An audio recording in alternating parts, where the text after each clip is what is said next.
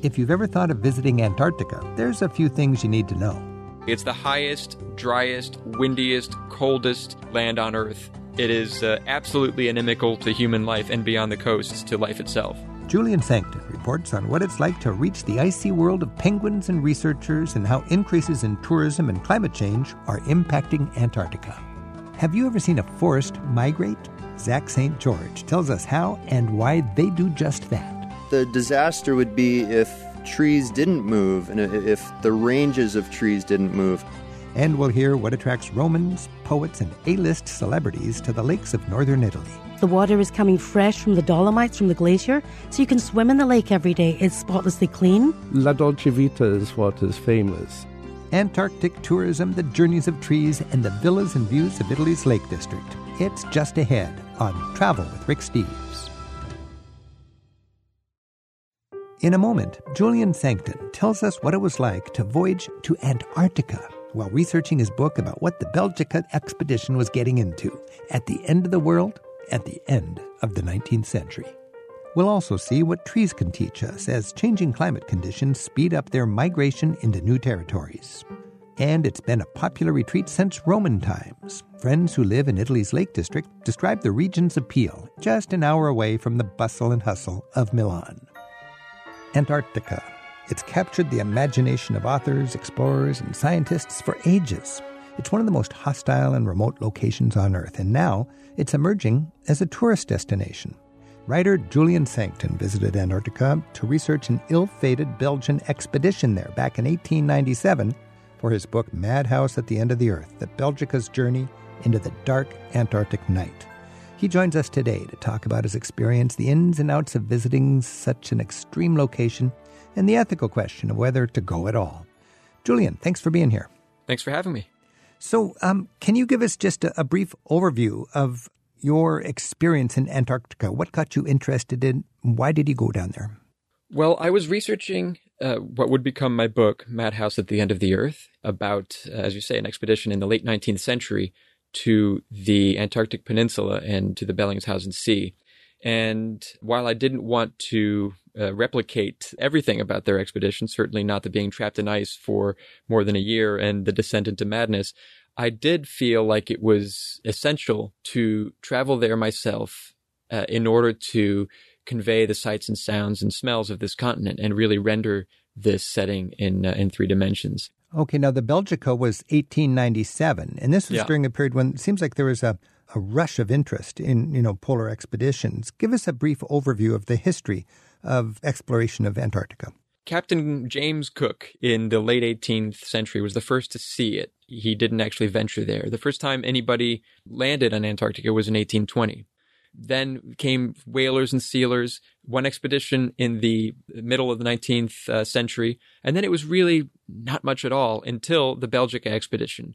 And that kicked off what is now known as the heroic age of Antarctic exploration. Uh, many of your listeners will have heard of Ernest Shackleton, Robert Falcon Scott, and Roald Amundsen, who, as I should mention, was a first mate on the Belgica before discovering the South Pole. All of those were the great heroes of this age. After a while, it, it became less of a playing ground for a sportsman-like contest to reach these great exploits and became something of interest to scientists who established bases who, up until World War Two and shortly after, all, were also looking into, you know, establishing military bases there. But then after nineteen fifty-nine and the signing of the Antarctic Treaty, which forbade military activity and encouraged international scientific cooperation on the continent, there started to be a trickle of tourists, a trickle of people who wanted to see this for themselves. And what became a few hundred every year grew to a few thousand mm-hmm. um, visitors to Antarctica. And by the time I went, at the end of the last decade, there were fifty-five thousand tourists per year in, uh, in a given year. Wow. What is there now as far as permanent buildings and, and bases? Is it nobody lives there other than scientists? Is that right? Scientists and, and support personnel. Uh, mm. There is a very small number of people living there year-round, and uh, they're a hardy group, let me tell you. There are people at the South Pole Station, which is jointly operated by a number of uh, Actually on the South Pole? Actually on the South Pole, yeah. Wow. And uh, believe it or not, they're um, studying the, the effects of long-term isolation there in order to create a model for Martian exploration, because it's that's so how remote that, it is. Do they just fly in? Is there a little airstrip there? Yeah, you, you would have to fly or, or chopper in, but you can only really, even if there's an emergency, you you, you can't extract people uh, for uh, a, a good part of the year, because it's it's that's how hostile an environment wow. is. I mean, the, the the temperature dips down to, you know, minus sixty, if I'm not mistaken, if not more. Right. So there's scientists living there. Is there, is there also a, like, um, is there some land, or is it just ice uh, locked? Well, the, the difference between the Arctic and the Antarctic is that the Arctic is an ocean of ice with, you know, a few, few islands, of course. But for the most part, uh, when you're on the North Pole and you stay there, uh, you're not going to be on the North Pole for long, because it's constantly drifting. Whereas mm. the Antarctic, and this was unknown until the, the, the first few years of the twentieth century, the Antarctic is one solid continent. And when you're on the South Pole, you are standing on about a mile's worth of uh, of ice, but it's on top of land. Wow. So you're five thousand or more feet above sea level, and it's basically all ice. I guess it's it is mountains the high, and ice yep. on top of that. Yep. Exactly. It's the highest, driest, windiest, coldest land on Earth. It is uh, absolutely inimical to human life, and beyond the coasts to life itself. And if any place on the Earth was going to not be owned by any country, perhaps this is a good place that way. Does this treaty actually that's a good hold way to, to that's, this day? That's a good way to put it. You know, it's it's either a great optimistic moment for humanity to think that there's never been a war fought over it, or it's an acknowledgement of the fact that there's not much to fight over. Travel writer and editor Julian Sancton took a tour to Antarctica to see with his own eyes what the crew of the first polar expeditions would have encountered. His book about the icebound voyage of the Belgica is called Madhouse at the End of the Earth. It's just been released in paperback. Julian's with us right now on Travel with Rick Steves for a deeper look at what he discovered about tourism to Antarctica. His website is julian sancton dot com. So, Julian, if somebody wants to go there today as a tourist, as you said, fifty-five thousand people would go in a normal year these days, how do you get there? Are, do you go down to South America and then take a ferry? I mean, I'm kind of kidding there, but are there cruises, or do you fly in, or what, what do these fifty-five thousand people do to get there? Well, there's various ways to get down. There are various access points. One is South America, which is the way I got there. One is uh, South Africa, and one is, you know, New Zealand. So these are jumping off points for ships or for planes then? With well, for, for both. Uh, up until recently, the way that uh, tourists would get there, or at least I'm, I'm most familiar with South America because that is the way that the men of the Belgica got there. They left from right. uh, Ushuaia in Argentina. And this was across Drake Passage, right? Across the Drake Passage, which is and that's uh, a scary hundreds passage. of miles yep, of, uh, of tumultuous waters, and it's notoriously nauseating. Um, I... did not feel that it was essential to go through the Drake Passage. I've got a, a friend who is a, an Antarctic tour guide who told me that it's, you know, the two days that it takes to cross the Drake Passage give you the sense of how remote this is and how separate it is from anything we would call normal life. If you go through that, I mean, if you did, that would be a romantic and, and emotional way to approach. What would. would you experience? I mean, how do you know all of a sudden you're in, in the Antarctic? I mean, you talked about this Antarctic convergence and yeah. different seabirds and so on. Yeah. What's, uh, what's that first, like, hey, welcome to the continent? You would start seeing skuas, uh, petrels. You know, you would see different species of penguin as opposed to the Magellanic penguin. No uh, you polar would start bears, seeing... by the way. We got to remind people, polar bears should actually be called North Polar Bears, right? Yes. If you see a polar bear, then you're going the wrong way. Um, okay. But lots so, of penguins. Yeah.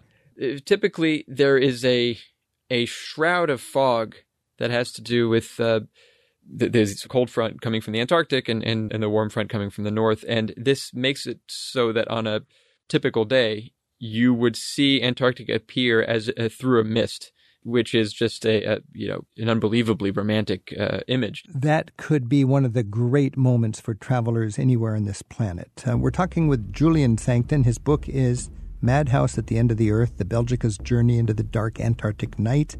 And Julian, your book is, is so fascinating. It very well could inspire lots of people to want to travel to Antarctica. But there is an ethical issue. And when we think of Antarctica, we think also about you know, the plight of, of our environment and, and the melting ice cap. Uh, yeah. Why, did you wrestle with that? Uh, I really what, did. What are the ethics of this? I did wrestle with it. I always thought that it should be a place that remains sort of romantically inaccessible, that we should know that it's there and that that should be enough, that seeing okay, it with your own eyes. For the penguins and for the research scientists. Yeah, yeah. Of course, my, my calculus changed when, when I started writing this book, and maybe it was self-serving, but it didn't well, mean that I didn't wrestle with the dilemma. You're a reporter, you're a reporter, you're working on it. There's scientists that are there, you know, there's certain cases, but mass sure, but for tourism, the average person, as, yeah. You know, as we have privileged people who can afford to jet down there and go there, it does it does take its toll. It does. The you realize that the even though the ecosystem looks quite similar to the way it did in the photographs from the expedition that I write about one hundred twenty years ago, it looks as if nothing has changed, but in fact, things have changed quite dramatically, even though they're not really visible. These changes are not visible to the naked eye. And one of the great things that uh, most of these tour operators do is they have citizen science programs that, for those who are interested, you're able to go with their scientists on board and collect data with them.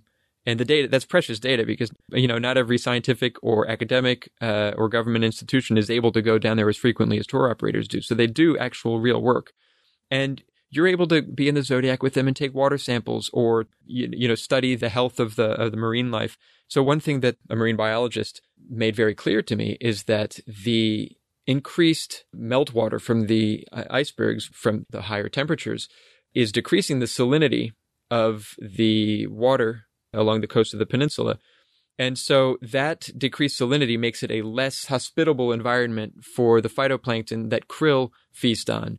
And the whole ecosystem depends on krill. And so when you realize that glaciers are melting at an increased rate, that uh, whole ice shelves are breaking off, there's sections the size of Delaware that are suddenly breaking off, uh, hmm. and uh, there's the threat that glaciers will start pouring into the sea and raise sea levels.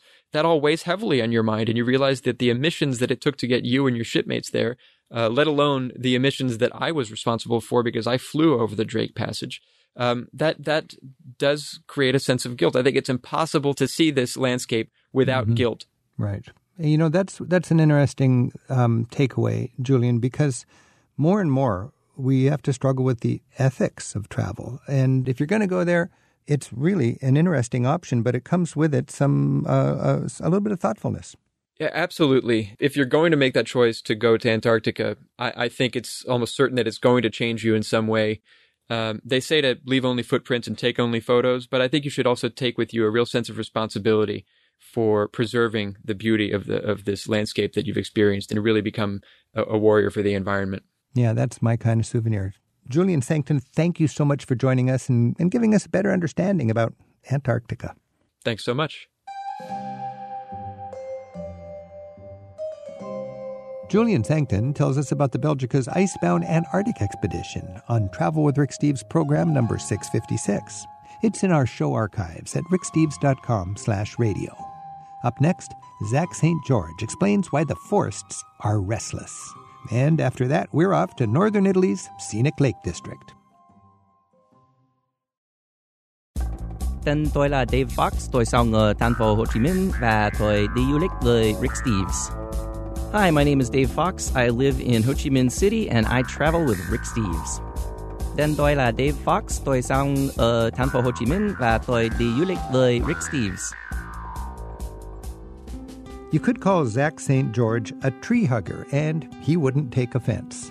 Zach has distilled years of scientific reporting and debate into a fascinating book that introduces us to five particular species of trees in a way that we get to know each of them almost as a community, a community battling environmental challenges, and a community that's literally on the move. His book is The Journeys of Trees, a story about forests, people, and the future. Zach, thanks for joining us at Travel with Rick Steves. Thanks so much for having me. So I just think it's fascinating. First of all, you write this book, uh, The Journeys of Trees, and you write about trees as communities. What inspired you? Yeah, I think it was in twenty fourteen. I was living in California, and there was a lot of news about uh, the plight of giant sequoias, which, of course, are the biggest trees on Earth and some of the oldest and uh, tallest and all the other things we, we like about trees. And California was having a drought at that point, so I went up and, and was talking with scientists in Sequoia National Park, and they were really worried about the, the future and the, the very near future of these really ancient beings there at the park.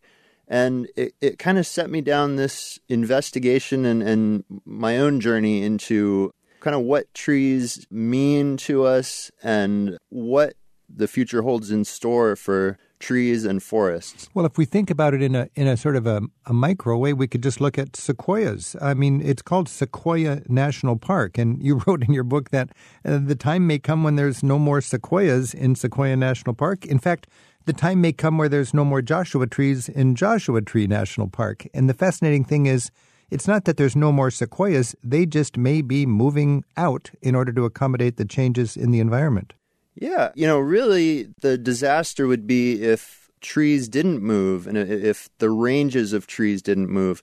So as conditions change on Earth, you know, the, the places that will be suitable to any one species will change. And so, of course, when we're talking about trees moving, we're talking about an iterative process. So you don't have individual trees getting up and moving, but you have, you know, the old trees dying in one part of the range and not being replaced and, and new seedlings popping up in new places. And so kind of over time, the range shifts. And so from the tree's perspective, that's kind of what's always happened, and that's what needs to happen. And, you know, it's the same for, for every other kind of life on Earth. You know, movement in response to changing conditions is what has to happen.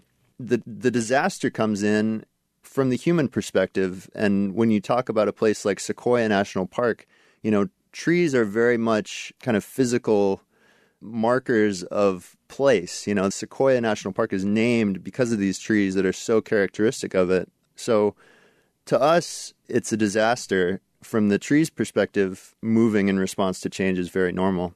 Hmm. So it's happened in the past. I mean, you you read about how you can look at fossils and you can learn that, of course, it's not in, in a human time frame, but it's in a geological time frame. Can we learn about our trajectory by looking at fossils? Yeah, I think, you know, fossils are often the best hints we have of the future because we can look at how things have behaved in the past. We know that twelve thousand years ago, Canada and uh, much of Alaska and much of northern Europe were covered in vast ice sheets as, as big as the one that now is covering Antarctica. And what's there today covering Canada are these enormous forests. And so right there we have clear evidence of, of when the world warms, you know, you, you have a giant shift and you have this huge forest uh, springing up and spreading across Canada. So that so that's a good example of how trees have, have traveled in the past. You know, I just got kind of happy right there because for a moment I was out of my human-centric viewpoint of the ecosystem or Gaia. And and you just said, well, it used to be an ice sheet and now it's a blanket of forests. And of course, that's, you know, that's a, a huge amount of time. But but life does go on and, and, and the world accommodates these changes. And it might be bad news for our economy right now, but from the world's point of view, who cares? The one difference, um, and it's an important difference that's happening now, is that it's happening much faster than at most periods in mm. the past. And so there's been a lot of worry on the part of scientists and conservationists going back twenty years now about whether many species would keep up. And so trees are a great example because, you know, trees are not very fast beings. It takes a long time for a forest to yeah. shift its range. Because, I mean, I think of it like there's you know, in the future, there will be climate refugee communities of people where just entire communities will just have to vacate an island that's going below sea level or to leave a, a delta that is no longer inhabitable. Climate does change slowly over time, but in our lifetime, it's changing in human generations rather than in, in many centuries of time. And trees physically can't keep up with the change, which endangers the trees. Right. So for some rare isolated species, they could even face extinction. So yeah, there's there's a, a real problem for many species. And that's what you bring out so vividly in your book, The Journeys of Trees. Zach Saint George is the author of The Journeys of Trees. He's joining us right now on Travel with Rick Steves. You'll also find Zach's byline on occasion in such publications as The Atlantic, Scientific American, and Outside Magazine.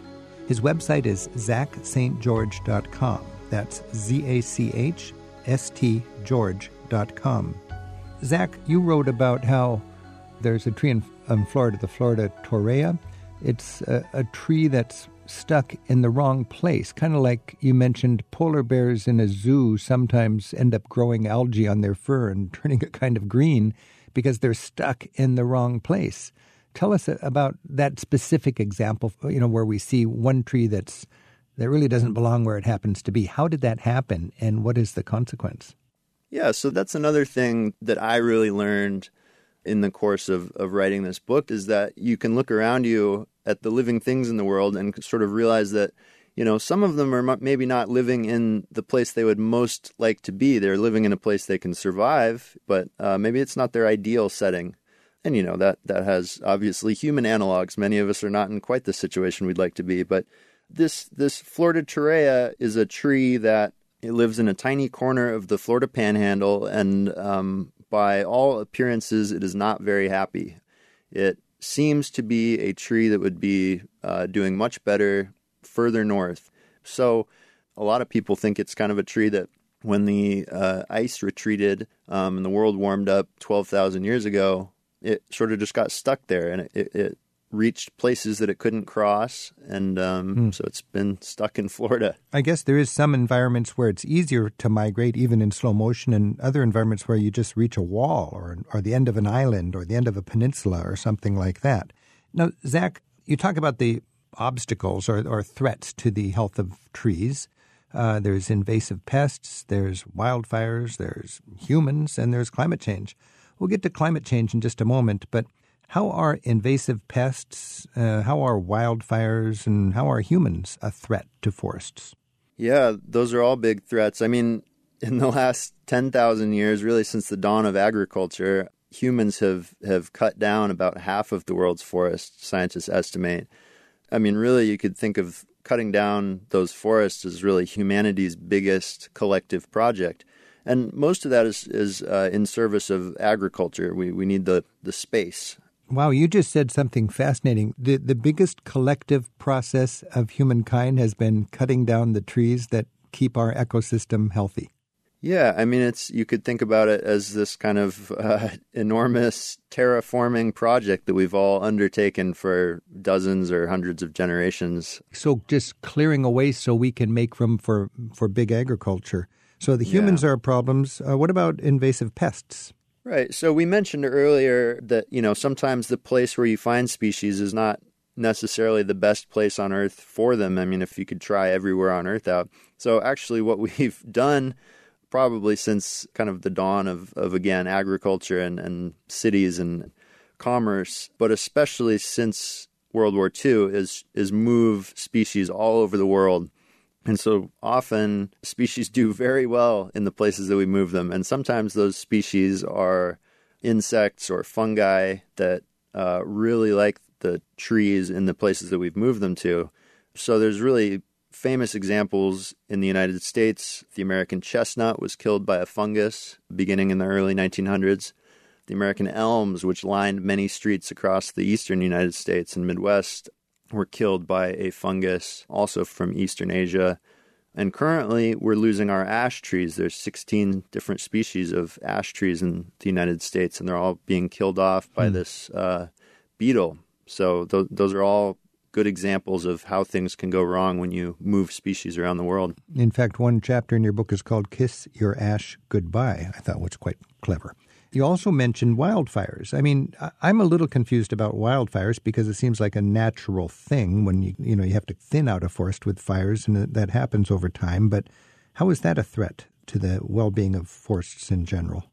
Wildfires are another good example of where a natural disaster, um, our term for it is a disaster. From the tree's perspective, fire is, is quite normal. It's it's um, many species even need fire to uh, open their seeds or open their, their cones rather and, and, and help perpetuate the species.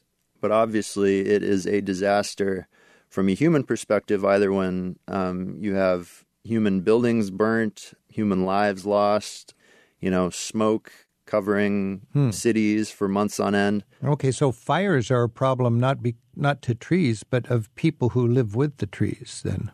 Yeah, and it can be both. I mean, you know, in the American West, where we're really seeing in this country the, the worst effects of fire, it's hard to disentangle a change in climate and the effects of fire suppression, because we, we've gotten over the last hundred years really into a very unnatural um, fire regime is what the scientists call it, is in terms of how big the fires are, how frequent they are. Mm-hmm. Um, so we're really in a, a strange place in the American West uh, with our fires. And it's getting to the point where suppression is becoming more difficult and probably untenable. Hmm. Journalist Zach Saint George was raised in Alaska, educated in California, and is based now in Baltimore. He explores the migration of tree species and what we can do to protect the forest habitat in his book called The Journeys of Trees. In it, he reports on what people are doing to help five particular species of trees and how our fate is tied to theirs. You'll find articles Zach has written about the practicalities of addressing a changing climate on his Zach Saint George website. That's Z A C H S T George dot com. Zach, when I read through your book, it's it's just enthralling, and it. I'm a travel writer, and it's kind of a travel book in a way, and we can a- approach a forest like we would approach a different culture in our travels. Take us through a mindset that you wish we would have to appreciate if we're alone walking through a magnificent, a majestic forest. The thing that I really learned to see when I visit a forest is is its transient nature. You know, I'm looking at seedlings, I'm looking at the dead trees, and understanding that those are their own kind of movement. You know, every time a tree dies or a tree sprouts, that forest as a whole is is shifting a little bit, and things are changing. And it's almost a uh, it's almost just a trick of imagination more than it is something you can physically see, because of course it's happening outside of the human time frame. But I think it's a way into a sort of long-term perspective to, to go into a forest and just think oh, about. I like what it's... you just hit there. It's outside of the human time frame. My frustration, even within the human time frame, is is we do things in four-year election cycles. We'll change our policies and everything. We're so impatient. Things move slowly. Things have to have time to get rooted. And now our challenge is to see things not even with a, a patient human time frame, but far beyond that. Yeah. Well, I think that's what's useful about trees in, in a way is, is trees are kind of this ancient symbol, this cultural symbol of a long-term perspective and um, kind of thinking beyond the usual terms of human life, an individual human life. And so I think it can be useful to look at a tree and, and think about who planted it or how it planted itself, and look at a seedling and, and think where it's going, and just realize that life extends far beyond ourselves. Life extends far beyond ourselves. And, I mean, I've got this notion that the world is an organism, this Gaia thing, and trees are like fuzz on the skin of Gaia. And it's an organism that has a function to harvest solar energy. Do you work to get people to appreciate the value of trees in a broad sense like that? Yeah, I really like that. I mean, my interest in certain ways is less about trees themselves and more about what they elicit in people. The people, um, as always, are maybe the most interesting part, because people are, are just fascinating. And and so I met a bunch of people who are confronting these giant problems um, of, of climate change, of invasive species, of deforestation, and they're trying to respond and make things better. And I think in the course of doing that, they're they're kind of taking this longer tree-like perspective and thinking in multiple generations and, and, and thinking about the future in a more thoughtful way than is than is normal. You know, and some some of these efforts certainly um, will help the trees, I think it's safe to say, and and some of them it's a, a bit ambiguous. It's kind of hard to say whether the, the tree species, if it could advocate for itself, whether it would really want the help. But, um, mm-hmm. you know, so it's a mix of human ideals and emotions and um, just kind of the will to do something in the face of an uncertain future. I suppose one common trait these people that you've encountered and have been fascinated and inspired by is they are people who generally do not underestimate or underrate the importance of trees for our planet's health. Yeah. You know, the average person kind of sees trees as kind of background.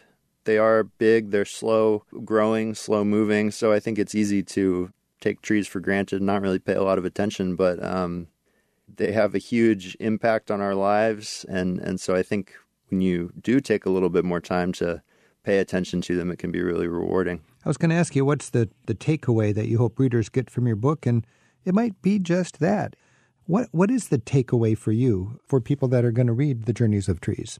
Again, I think it's try to cultivate the ability to look at a forest and see it as a transient collection of beings and just realize that it hasn't always been there in the shape that it's in now, and it, it won't always be there in the, the future in the same form. And um, try to use it as an exercise to think about the long time scales.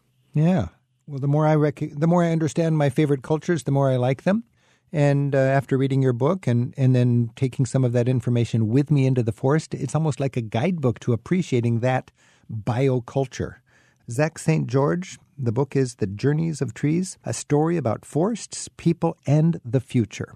Thank you so much for your work and for sharing it with us today. Well, thanks so much for having me. You can find links to our guests in the notes for each week's show. That's at ricksteves.com slash radio. It's been a retreat since Roman times and offers a relaxing getaway from the bustle of Milan, just an hour away. Coming up, we'll look at the appeal of Italy's Lake District with two friends who've made it their home. They'll take your calls at eight seven seven, three three three, seven four two five. It's Travel with Rick Steves. A lake can come with its own personality, especially in Italy.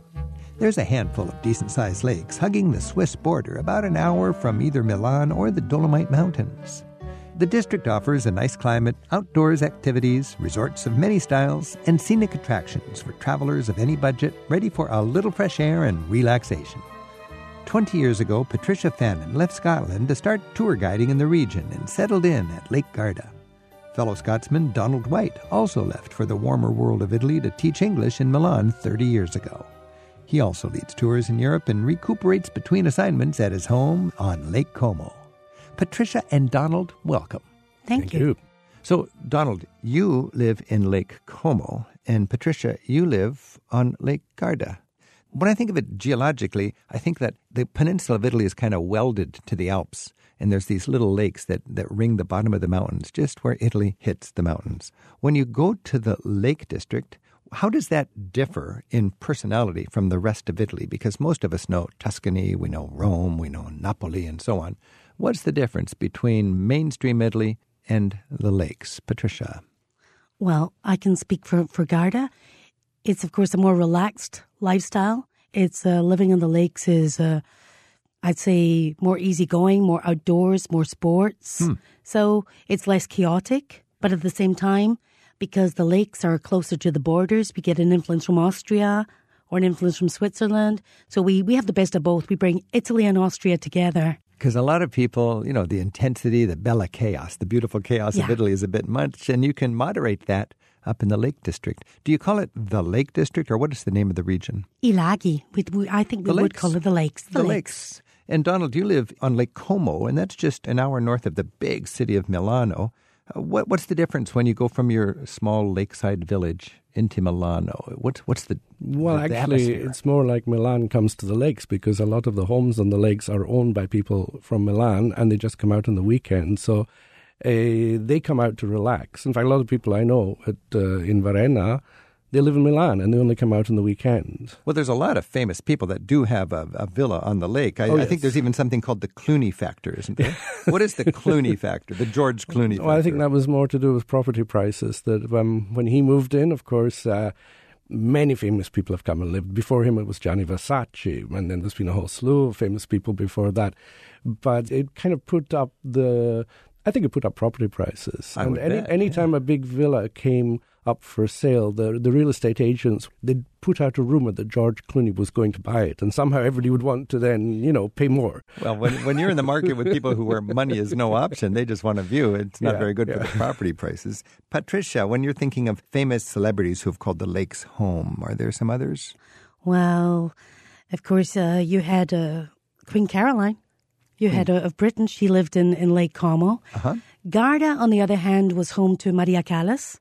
Maria Callas lived in Sirmione, but uh, and it's well known for Mussolini, but many people don't like to mention. We don't that. talk about we that. We don't talk about that. Mussolini was killed on the lakes, wasn't he? He was. Just he was trying to get up house, to Switzerland, yes. just across that from your house. Uh-huh. What was going on? He was... Uh, um, he would, well, he realized that the game was up, and he was in a convoy, in uh, a German convoy. They were in German uniform, he and his mistress, Clara Petacci. Yeah. And they were going up the western side of the lake. They got to the town of Dongo. Somebody recognized them. They hauled them out of the convoy. And the next day they were shot. I remember he, he did a stupid mistake. He was he was wearing a, a, a army uniform, but fancy shoes, dictator yes, shoes. Yes. Uh-huh.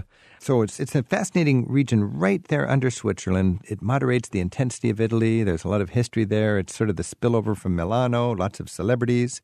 This is Travel with Rick Steves. We're talking with Ilaghi, is that the word? Ilaghi. Ilaghi, yeah. the, mm-hmm. lakes the lakes of, of northern Italy. We're joined by Patricia Fannin, and she lives in Lake Garda. We're also joined by Donald White. Donald calls the region of Lake Como his home. Our phone number is eight seven seven, three three three, seven four two five, and David's given us a call from Houston in Texas. David, are you thinking about traveling to Ilaghi? Yes, yes. We we want to go to uh, Lake uh, Garda, and I wanted to compare and contrast those lakes to um, Como and Maggiore. In Garda, we're having a problem of uh, we want to do an Airbnb, but there seems to be a minimum one-week stay, and we don't have that long to stay. So I would like to ask your guides if there's some Airbnbs with a shorter stay mm-hmm. and to uh, just some things to do in Garda. Okay, so David, uh, we'll we'll talk with Patricia because she lives on Lake Garda. Uh, Patricia, yes. What do you like about Garda? Well, well, David, Garda, it ticks all the boxes. A one-week stay is easy to cover. But Airbnbs, I would look at Riva del Garda. Um, if you do decide to unpack for a week in Garda, let me give you some ideas quickly. You could go to the opera in Verona. If it's summertime, it's a one-hour drive to Verona. You could do a day trip to the Dolomites. And by the way, that opera is in a Roman uh, theater, Amphitheater. Right? Amphitheater. It's excellent. Mm-hmm. You could also, the nice thing about Garda is the water is coming fresh from the Dolomites, from the glacier, so you can swim in the lake every day. It's spotlessly clean. You can also wow. do great hikes, David. If you're a hiker, we have some of the best hikes in probably in northern Italy. We have some great trails. If you're a cyclist, it is heaven. All levels. If you're a great cyclist, we can cycle you up and down the mountains with mountain bikes. But if you're not too good, we can get you a bike that's battery operated. We can take you up in the van and you can cycle down with a guide. So a week is easy to kill in Garda. What about the town of Sirmione? It's got this amazing castle. Sirmione is right at the southern end of the lake. Mm-hmm. It has one of the larger castles, but there's about five castles on Lake Garda. Isn't the, isn't Garda, which lake is famous with Germans for windsurfing? Garda. Garda. So there's a good wind yep, for windsurfers. There's great windsurfing. Are you a sailor, David? You like to sail? No, no. Well, but uh, I don't do it on my own, but I'd like to maybe rent out something. You could easily take a quick sailing class at either Malcesine Sailing Club or um, Riva del Garda. If you take the kids with you, you can get them in, you know, like a canoeing class for fifty euros a week. Is Riva del Garda on the north of the lake? It's right up north. Because I love that town. Frankly, I don't like Sirmione. It's very no, touristy. I, I don't like it it's, either. It's quite pretentious. Uh, it's famous. It's cute. But I just feel like it's too commercial. But Riva del Garda, to me, has personality and a warm welcome. It's beautiful. It's a mixture of everything that's Austrian and everything that's Italian coming mm-hmm. together. Okay, now, David, that's uh, Garda from somebody who has decided to live on Lake Garda. But Donald here decided to live on Lake Como. Donald, how would you? What's the charm of Lake Como for you compared to Garda?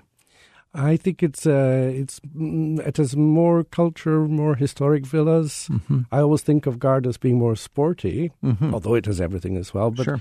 Lake Como uh, has definitely got the most dramatic scenery. You know, you I think you hit it on the nail, sporty, because Garda is, it's very sporty. It's yes. very outdoorsy. Yeah. Uh, hikes, uh, sailing, uh, windsurfing, mm-hmm. lots of German, uh, you know, macho men and so on. But you go to you go to Como. We have that as well in Como, but, but you I got would the say villas. La Dolce Vita is what is famous. Yeah, uh, the, you, you, you got the artists. We've got beautiful villas. Throughout the centuries, I mean, it's been the Salon of Milan, and ah. the famous people would come there. They'd get away from the heat, and Verdi, they'd have their villas. Stendhal, Bellini, Stendhal, Bellini, Rossini, oh. so many, Liszt, Franz Liszt. They Rossini, all came to lasagna. Yes. Oh, they came oh, to. Oh. Although and, we don't really eat pasta on Lake Como. You don't? No. What do you eat? Polenta. Oh, polenta. And risotto, more than pasta. Because aren't the Venetian people called the? No, the Veneto people called the. What do you call it? The polentone? The whole of the north of Italy. Uh, the polenta eaters. Yes. What's the word again? Polentone. Colantone. I'm going to remember that. But I, you know, I think that there is, if you want the great outdoors, perhaps uh, Garda. If you want um, sort of nineteenth century romantic villas, wisteria, promenades, old romantic steamers. Of course, Lake Como is famous for the resort Bellagio. Yes, Bellagio, Bilacus, where the lake goes into two, because Lake oh, Como's got a Bellagio very... Bellagio means. Yes, is Bilacus from the Latin. And the, the tip right there is called Spunta... Uh, Punto Spartivento. And what does that mean? It means the point of land that divides the winds. Punto Spartivento. Okay, so we go to Bellagio, and that's where people uh, visit with their poodles and so on. They're very it's nice. It's a little bit more upscale, yes. But across the way is my favorite town. Which is Varenna. Varenna. That's where Varenna. I live. I know. I love Varenna. And that's your, your more laid-back, smaller town. And you can get to Bellagio in half an hour by the boat. It's the best. It's absolutely the best location because we've got the train station, we have the ferries, and we have the motorways. So it's the most accessible from Milan. Okay, so we've got Como, Lago di Como. And what's the Italian word for honeymoon?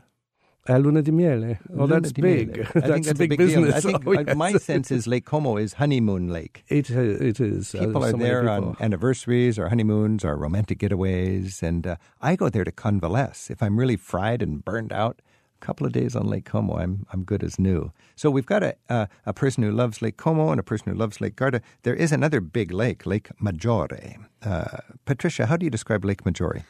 Well, I would say Lake Maggiore, again, is it's a lake that's it's partly in Italy and it's partly in Switzerland. Oh, yeah. So, you know, it's even closer to the border, a little bit cooler, like Lake Como, Lake Maggiore, they're closer to Switzerland. So the temperature tends to be a bit cooler than, than the other lakes like Garda and the Molveno. But what I find with Lake Maggiore, again, you've got beautiful historic palaces there. You've got the Borromean Islands. On the island, there's a palace, you've got right? The, yeah, beautiful Borromean Islands, Isola Bella. But my favorite thing about Lake Maggiore, my favorite day trip, and, and you might have done this, is is take the train from Stresa through the little valleys, the Cento Valleys, one hundred valleys. There aren't really one hundred valleys. And that little train goes through these little towns where, you know, the workers came from in days gone by, the poor people. Hmm. And it goes down into Switzerland and then take the steamer back from Switzerland into Italy. So Switzerland is part on Lake Maggiore? Yeah, yeah. So, so you can take the train to Switzerland and then take the, the boat back? You take the train um, to the border, okay, uh-huh. Domodossola. Uh-huh. And then Domodossola, you get on a, on a tiny little cog train that will take you it through the villages wonderful. into Switzerland. And then you pick up the ferry and you come back into Italy. It's a day trip. So, and, and the main tourist town on Lake Maggiore would be Stresa? I'd say Baveno or Stresa. And from Stresa, you go out to those Borromean Islands? Easy. It's uh, twenty minutes on a on a, a boat or the lake ferries. All the lakes have wonderful ferry systems. Uh-huh. So, okay, so David, are you taking notes? I am, I am. Thank you. That's all good information. Any more questions for Patricia or Donald? Well, it seems like the Lake Garda is more for Germans and Italian Uh, visitors, and the other lakes are more for American tourists and abroad. Could they comment on that? What do you think, Patricia? Well, you see, Garda was originally for the German tourists, but Garda is getting a more... We get a lot of Scandinavians because we have a lot of um, sailing races there as well. Mm-hmm. We get a few Americans. Americans tend to stumble on us by chance, and they love it. You know, one thing but to remember is Europeans are into... nature and, and, and fun in the sun, whereas Americans are more enthralled by old stuff and romantic stuff. Yeah. So it's logical that a European who's surrounded by old stuff and surrounded by, you know, nineteenth century Victorian or whatever romantic stuff, they wouldn't be so enthralled by that. And they would go to uh, Lake Garda for the windsurfing or the sailing or the hiking, whereas, you know, a lot of Americans would want would find Lake Como, I think, a little more interesting. Does that make sense? Yes, yes. Lake Como is definitely, I'd say, more more scenically beautiful and lovely old villas uh, too. But but Garda does also have, if you want that more relaxing pace, Gardone Riviera. It's where the Austrian emperor and a lot of the Austrian aristocracy at the breakup of the Austrian-Hungarian Empire, it's where they built these gorgeous villas mm. with well, Steenberg and Wildenstein. You've got to see both of them, and they're easy to visit. You rent a car, you use the train. David, have a good time when you visit the, what do you call it, the Laghi? The Laghi. The Laghi, the lakes of... North Italy.